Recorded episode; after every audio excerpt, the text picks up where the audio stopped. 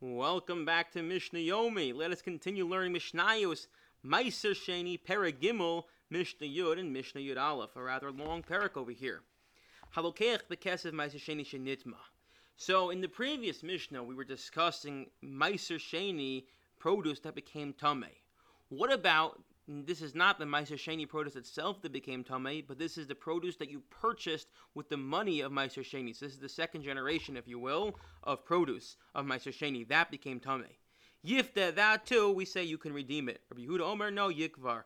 Yehuda is of the opinion that the second generation, the the produce that you purchased with the monies of Meiser Sheni, you cannot redeem. And once you cannot redeem it, so the only thing that can be done with it is bury it. Why you have to bury it? Because if you leave it around and it's laying around, then perhaps someone's going to come to eat it. So in order to avoid that, he says you have to bury it. Amalur Rabbi Yehuda, so the Chachamim are very perplexed. They say, Rabbi Yehuda, I don't understand. Uma Sheni Nifta. If Meiser Sheni itself, the Halig Meiser Sheni, which is so holy, it's got the Kedushas Meiser Sheni, like this is Mamish, Mamish Meiser Sheni. And yet we say you can redeem it. Certainly,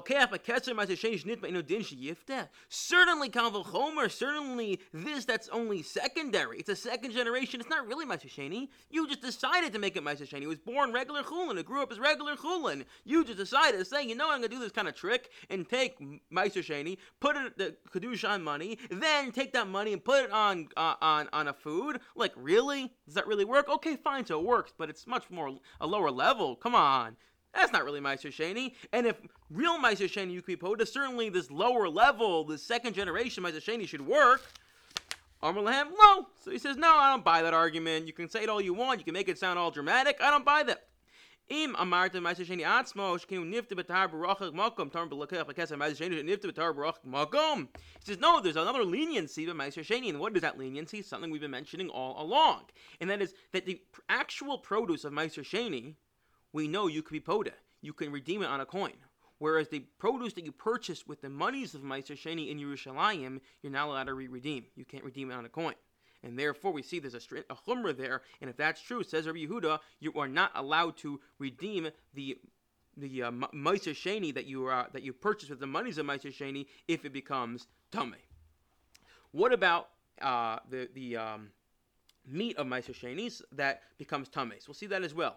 Now, as you know, notice the, the analogy of the Mishnah. The case of the Mishnah is going to be an animal, wild animal, because as we know, that a behema has to only go for shlamim.